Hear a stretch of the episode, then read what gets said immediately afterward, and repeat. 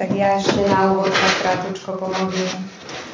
Tak ďakujem Ti, Pane Ježiši, za dnešný deň, ďakujem Ti aj za toto zhromaždenie. A ďakujem Ti, že Ty naozaj dávaš silu a tak ja ťa prosím, aby si mi tú silu dal, aby moja kázeň, moje zamyslenie nebolo v presvedčivých slovách ani o ľudskej múdrosti, ale o Tvojom duchu a o Tvojej sile a moci tak veľmi ťa prosím, aby si to slovo, ktoré zosieláš, aby si si použil v srdciach každého jedného z nás, ako ty chceš, aby spôsobilo to, čo má spôsobiť v našich životoch. Tak prosím ťa, buď tu s nami a veď ma aj nás svojim svetým duchom. Amen. Milé sestry a milí bratia, tak ja vás ešte raz pozdravujem. Vítam vás na dnešnom večeri, ktorý má názov Formovať inú kultúru.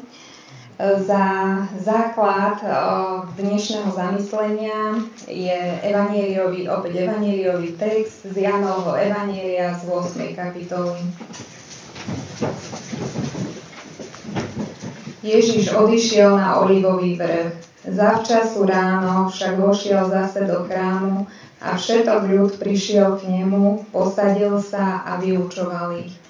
Tu zákonníci a farizeji priviedli ženu, pristihnutú pri cudzoložstve, postavili ju do prostriedku a povedali mu, majstre, túto ženu pristihli, keď cudzoložila.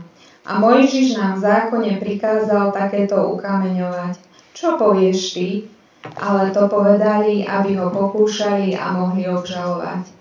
Ježiš sa zohol a prstom písal po zemi. Keď sa však neprestávali spýtovať, spriamil sa a riekol im, kto je z vás bez hriechu, nech prvý hodí po nej kameňom. A zase sa zohol a písal po zemi. Keď to počuli, odchádzali po jednom, počnúc od starších, takže zostal sám a žena, ktorá bola v prostriedku. Ježiš sa spriamil a riekol jej, žena, kde sú? Nikto ťa neodsúdil? Odpovedala, nikto, pane. Na to jej povedal Ježiš, ani ja ťa neodsudzujem, choď a odteraz viac nehreš. Amen.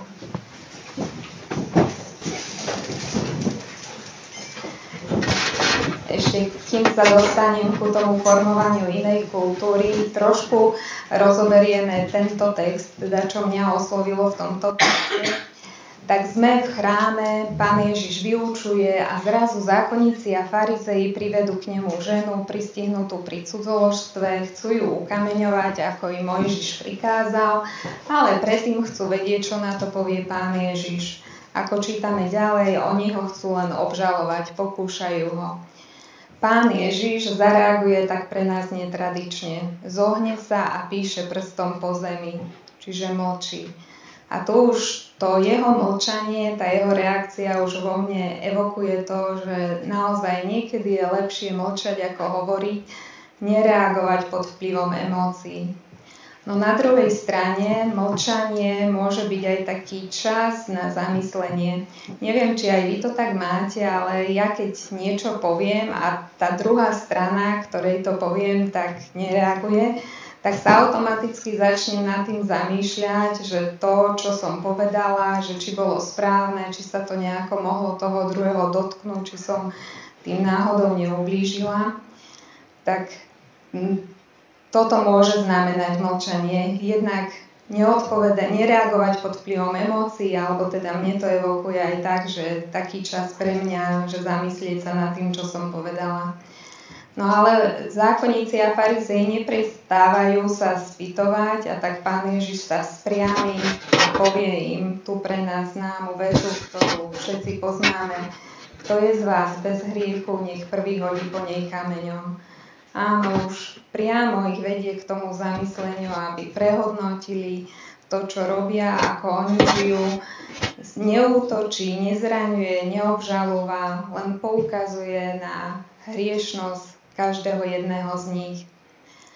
Kiež by aj nám zneli tieto slova predtým, ako ideme povedať o niekom niečo zlé, keď ideme poukázať na chyby, hriechy toho druhého, keď si chceme dokázať, že my sme lepší ako ten druhý, aj keď vieme, že všetci sme zhrešili a nemáme slávy Božej. Aj oni, keď to počuli, tak po jednom odchádzali, počnúc od starších. Takže zostal pán Ježiš sám a žena, ktorá bola v prostriedku. Žena, kde sú? Nikto ťa neodsúdil, nikto, pane. A tu prichádza tá krásna veta od pána Ježiša, ani ja ťa neodsudzujem. Veď vieme, už v Ezechielovi čítame, že či azda má pán Boh záľubu smrti bezbožného a nie v tom, aby sa odvrátil od svojej cesty a ostal naživé. Alebo tie krásne evanieliové texty, lebo syn človeka prišiel hľadať a spasiť, čo bolo zahynulo. Alebo Jan 3.16, tak Boh miloval svet, že svojho jednorodeného syna dal, aby nezahynul, ale väčší život mal každý, kto verí v Neho. Áno, Pán Ježiš nás neodsudzuje, prišiel, aby nás zachránil. A tu by sme mohli skončiť, ale tá veta pokračuje ďalej.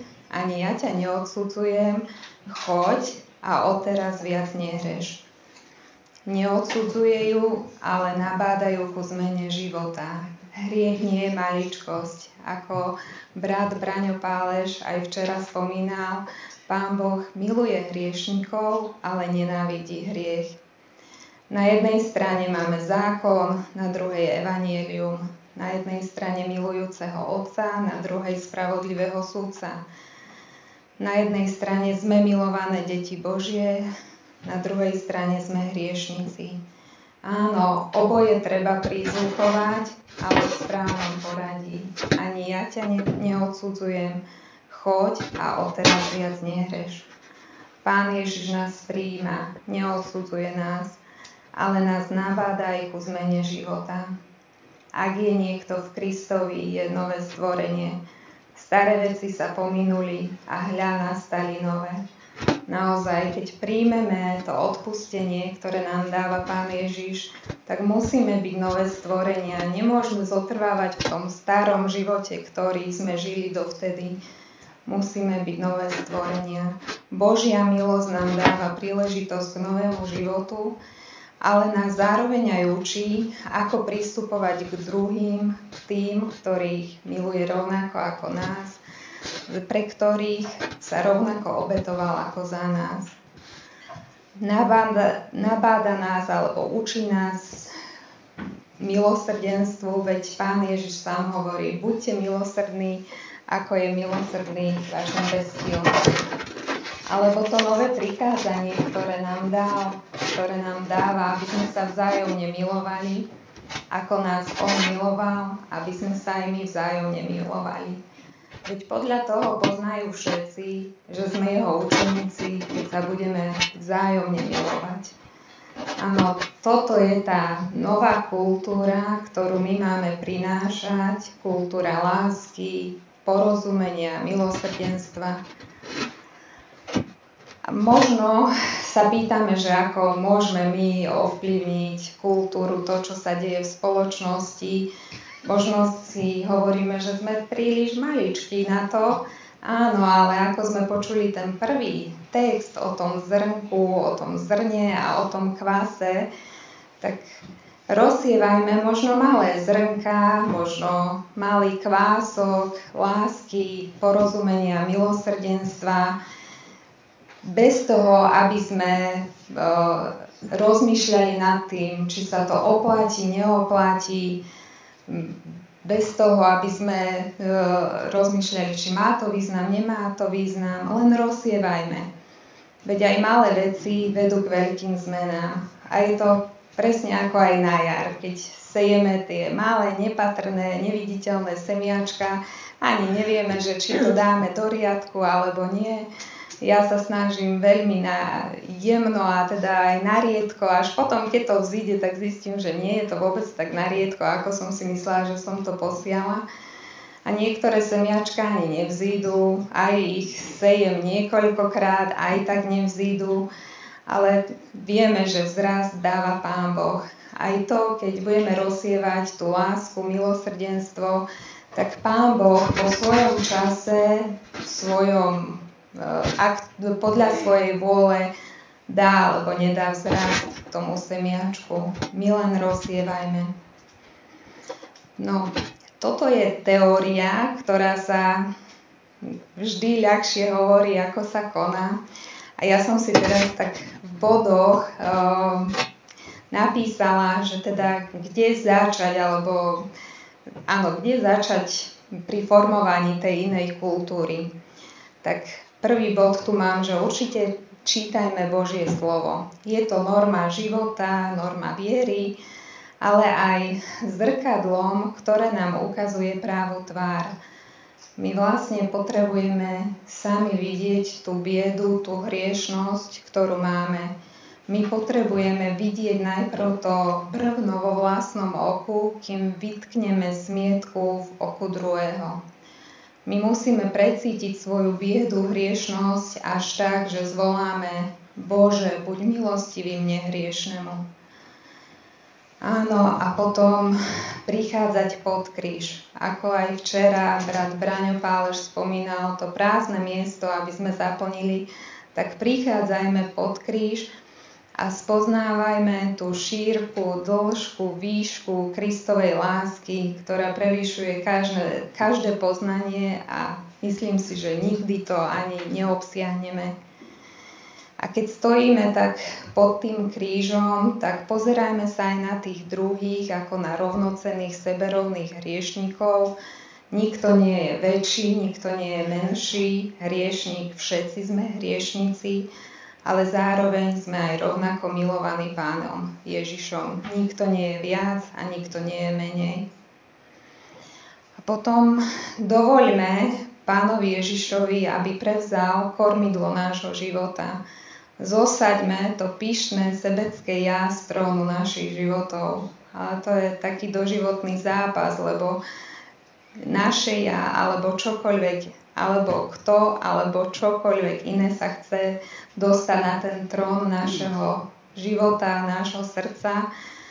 Ale naozaj len vtedy um, môžeme byť ako Pán Ježiš, keď tam vlastne On bude posadený na tom tróne našich životov. Keď už nebudeme len hovoriť, ale hlavne tak srdcom, keď budeme vyznávať, že nežijem už ja, ale žije vo mne Kristus. Učme sa od pána Ježiša, ako byť krotký, ako byť pokorný, ako byť, byť poslušný, ako sa nehádať, ako nekričať, neodsudzovať, ale príjmať a milovať. Ako spomínala aj pani farárka v nedeľu, byť neustále zaštepený vo vínom kmeni pána Ježiša, lebo bez neho nič nemôžeme činiť. Áno, už som spomínala, že je to stále taký doživotný zápas v nás samých, aby sme boli stále spojení v Pánovi Ježišovi, zakorenení. A to sme aj včera s pani Beránkovou tak spomínali, že všetci sme naozaj hriešnici a my aj sa chceme polepšiť, ale my tú vôľu aj máme, ale nemáme sily, aby sme tak odolali tomu hriechu ale zostávať len vo vinnom kmeni, zostávať pánovi Ježišovi.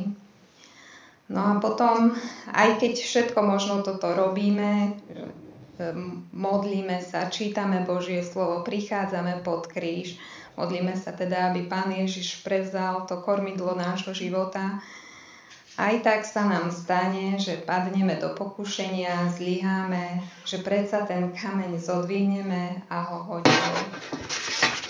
Veď duch je hotový, ale telo slabé. A opäť, už sme to niekoľkokrát tento týždeň eh, počuli, opäť tou cestou, eh, tým novým začiatkom je pokánie, prichádzať pod kríž, prosiť o odpustenie Pána Boha, ale aj tých, ktorým ublížime. Tak ako to spomínal aj Laci v pondelok, nie je to jednoduché ublí, odpustiť aj tým, ktorí nám ublížili. A často môžeme povedať, že odpúšťam ti, ale niekedy tá horkosť v srdci zostáva a preto niekedy a možno, že aj dosť často potrebujeme aj Pána Boha prosiť o to, aby sme my sami dokázali odpustiť tým, ktorí nám ublížili. Čiže pokánie a vzájomné odpustenie je novým začiatkom pri zlyhaniach, pri tom, keď ten kameň po niekom hodíme. A ja tu mám ešte aj poznačenú večeru pánovu a to tak nejako posledný čas tak intenzívnejšie mm, prežívam, že keď si prídem pre tú oplátku a pre to víno, pre, tú, pre to telo a krv pána Ježiša, takže nie, že tým kúskom len uzatváram svoju minulosť, že teda bolo to telo za mňa ukrižované a krv vyliatá, ale je to aj taká posila do tých budúcich dní, taká posila do tých bojov, zápasov, ktoré ma čakajú. No, toto, čo som teraz spomínala v týchto bodoch, je taký modlitebný zápas, ktorý sa musí odohrávať v nás. Lebo kým chceme, keď chceme formovať tú kultúru, tak my tú kultúru musíme mať najprv zmenenú v srdci, a potom môžeme formovať tú kultúru, ktorá je mimo nás. A potom začína zase modlitebný zápas o to, čo sa deje mimo nás. A tu opäť potrebujeme múdrosť, rozoznať dobre od zlého. Včera sa pani Gregorová modlila, aby nám naozaj Pán Boh dával múdrosť, lebo to dobré ako keby sa zlievalo s tým zlým a niekedy to nevieme odlíšiť. A potrebujeme potom aj silu k dobrému, aby sme teda už aj keď vieme, že čo je dobré, aby sme mali silu k tomu znásobovať to dobré a silu k tomu, aby sme zastavili tomu zlému, aby sa to nešírilo v našom okolí. Potrebujeme aj otvorené oči, aby sme videli, otvorené uši, aby sme počuli, otvorené srdcia, ruky, nohy ochotné k službe, Potrebujeme sa modliť aj za odvahu pomenovať hriech hriechom, aj za cenu výsmechu, odsudzenia, vylúčenia, neprijatia, ale zase nezabúdajme na to správne poradie. Neodsudzovať, ale nabádať ku zmene, povzbudiť ku zmene, ako to urobil Pán Ježiš. Neodsúdil, ale choď a viac nehreš. Čiže v láske napomínať ku zmene. Nie si dokazovať, že sme lepší, ale v láske napomínať. A potom modlíme sa aj za tie možnosti, spôsoby, ako budovať láskavejšie vzťahy v rodinách. To spomínal aj Tomáš, že máme rôzne životné úlohy, či sme ako manželia, rodičia, starí rodičia, krstní rodičia, máme rôzne um, úlohy v rodinách, tak modlíme sa aj za tieto jednotlivé úlohy, aby sme aj tu videli, že kde môžeme prinášať to zrnko lásky a ako zlepšiť tie naše vzťahy. Modlíme sa aj za vzťahy v susedstve. Tu je tak tiež na zamyslenie, že poznáme vlastne svojich susedov alebo sa uzatvárame len do seba Zaujímame sa o ich problémy, radosti, starosti alebo sa s nimi hádame len o nejaký meter štvorcový. Modlíme sa aj za vzťahy a kultúru na pracovisku, tam, kde trávime teda väčšinu dňa. A je to o to zložitejšie, lebo naozaj, keď tam nie je ten duch pánov, tak je to o mnoho zložitejšie. A ja sama si uvedomujem, že ako často podľahnem tomu zlému, že je tam veľa klebiet, ohovárania, však to asi veľmi dobre poznáte a nemám niekedy silu zabrániť tomu, ale skôr sa pridám. Modliť sa. A samozrejme modliť sa aj za církev, však treba sa namodliť tam, kde by sme povedali, že by to malo byť najľahšie, je to niekedy najťažšie, lebo diabol pôsobí o mnoho silnejšie. A máme rôzne predstavy, ako čo by malo fungovať, máme rôzne silné ega a pretláčame ich do popredia, ale opäť je tu cieľom hľadať to, čo nás spája a šíriť medzi sebou lásku. Veď sme to telo Kristovo, sme rôzne údy a tak ako v tele nemôžeme povedať, že nepotrebujeme ruku alebo je menej hodnotná ako noha alebo oko, že je niečo menej viac ako ucho, tak my sa takto navzájom potrebujeme aj v cirkvi, aj v našom cirkevnom zbore, že každý dostal nejaký dar od Pána Boha a Pán Boh chce, aby sme ho využívali nielen na jeho slávu, samozrejme, ale aj aby sme si slúžili tými darmi navzájom. Tak navzájom sa naozaj všetci potrebujeme.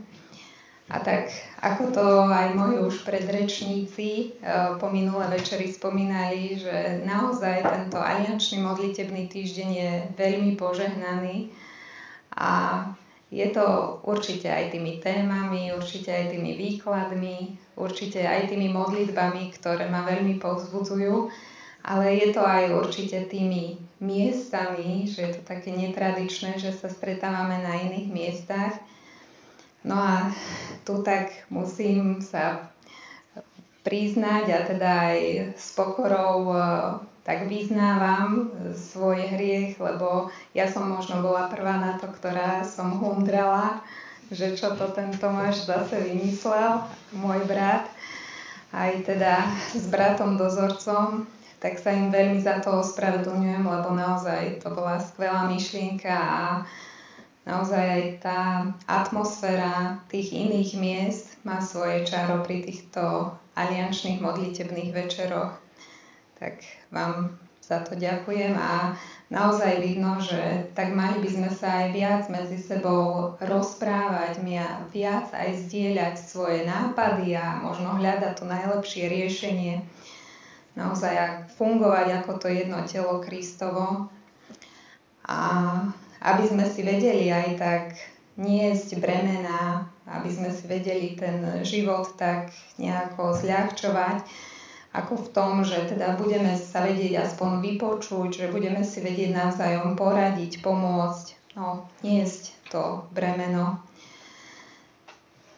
A tu Tomáš to spomínal, že naozaj vytvoriť ten cirkevný zbor takou oázou, oázou v púšti, tak kiež by Pán Boh dal, že aj aby náš cirkevný zbor bol takou oázou nielen pre nás samých, ako pre nás ako členov, ale aby to bol oázov aj pre všetkých obyvateľov, nielen z Hája, ale aj z rôznych filí a z mesta Turčianske teplice.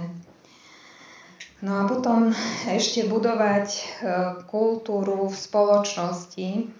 A tu mám takú poznámku, že rešpektovať názory iných. Vieme, ako spoločnosť už začal, teda spoločnosť sa už delila určite predtým, ale tak pri covide sme to videli asi sme to začali tak vidieť jasnejšie, že keď niekto tomu úplne neveril, iní zase možno prehnane sa báli, my, čo sme sa dali očkovať, tak sme nechápali tých, čo sa nedali očkovať, tí, čo sa nedali očkovať, zase pohoršenie sa dívali na nás, čo sme sa dali očkovať. No a to ani nehovorím o politike, kebyže tu začneme sa rozprávať o politike, tak asi myslím, že aj tu by sme sa nezhodli ale rešpektovať. Rešpektovať názory druhých, nepretláčať tie svoje názory ako to, že je 100% pravda. Nepohrdať druhým, keď má iný názor. Nezosmiešňovať, že koľkokrát si pomyslíme, tá aspoň ja, že to je ale hlupák, ak verí takýmto veciam, že Niekedy, keď mi akurát kolegyňa, keď sme odchádzali z práce, tak mi hovorí, že my tak rotujeme po rôznych pracoviskách a mi akurát uh, hovorí, že ide na individuálny telocvik a tam vlastne máme 23 ľudí a cvičíme s nimi. A ona mi hovorí, no ja si dám asi na jednu ruku 20 červených náramkov, na druhú ruku 20 červených náramkov. Tak som sa tak zasmiala, no tak keď tomu veríš, že ti to pomôže, tak ale áno, zase moja reakcia by mohla byť iná, mohla som jej aj svedčiť pri tom, ale naozaj nezosmiešňovať tých druhých a vypočuť si, rešpektovať názor iných, ale zároveň možno aj tak pochopiť ich situáciu. A tu ešte spomeniem jeden príklad. Neviem, keď to bolo o tej mobilizácii, tiež taká dezinformácia, že teda sa bude, budú povolávať mladí muži na vojnu. A keď mi hovorila moja kamarátka, teda, že ona donútila svojho muža, aby teda ten e, podpísal čestné vyhlásenie, že on teda nenarukuje na vojnu, tak tiež mi to v prvom momente prišlo veľmi vtipné. Ale potom na druhej strane inak je to vzdelaná žena, inžinierka, ale samozrejme vzdelanie nás nechráni, aby sme čomukoľvek uverili. Ale keď som, áno, zasmiala som sa, ale potom, keď som sa tak zamyslela, že a snažila som sa ju pochopiť, že aký ona dostala strach a možno aj jej manžel z tej vojny, takže radšej podpísali nejaké čestné vyhlásenie, že nenarukuje, že skôr pochopiť toho človeka, že čo ten strach dokáže s nami robiť, možno vcítiť sa do tej uh, situácie toho, toho druhého naozaj učiť sa, tak ako v Jakubovi čítame, učiť sa byť rýchly, keď treba počúvať, ale pomaly, keď máme hovoriť, alebo pomaly k hnevu. Aj keď hovoríme, tak prosme o tú múdrosť, aby sme toho druhého nezranili. No a potom ešte uh, tu mám ďalší bod, že nevtláčať ľuďom kresťanstvo násilu. To tiež uh, Uvediem taký príklad, že bola jedna pani pred Vianocami v kúpeľoch a ona bola veľmi taká špecifická, lebo ona bola so všetkým nespokojná, nikto jej nevyhovoval a stále sa chodila na niečo stiažovať. No a jej spolubývajúca, ktorá bola o generáciu mladšia, tak si s ňou tiež uh, užila veľa zlého. No a potom mi tá spolubývajúca hovorí, že ona jej číta náhlas Bibliu tak ma to tak zamrzelo, lebo hm, toto určite Pán Boh nechce, aby sme niekomu čítali Bibliu a popri tom sa správali úplne nevhodne e, kresťana. A tu tiež áno, Pán Boh chce, aby všetci ľudia boli spasení, ale dáva nám slobodnú vôľu, aby sme ho slobodne teda prijali, či chceme alebo nie. A my máme žiť tak, aby, ako je hodné povolania, ktorým sme povolaní, vo všetkej pokore, nežnosti, trpezlivosti, máme sa znášať vo spolok v láske a usilovať sa zachovávať jednotu ducha vo zväzku pokoja. Áno, my máme žiť ako Kristovi učeníci s pokojnou vytrvalosťou.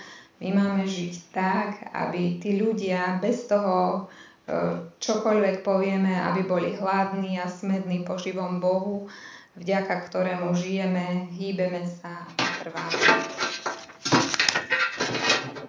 A už len na záver, formovať inú kultúru.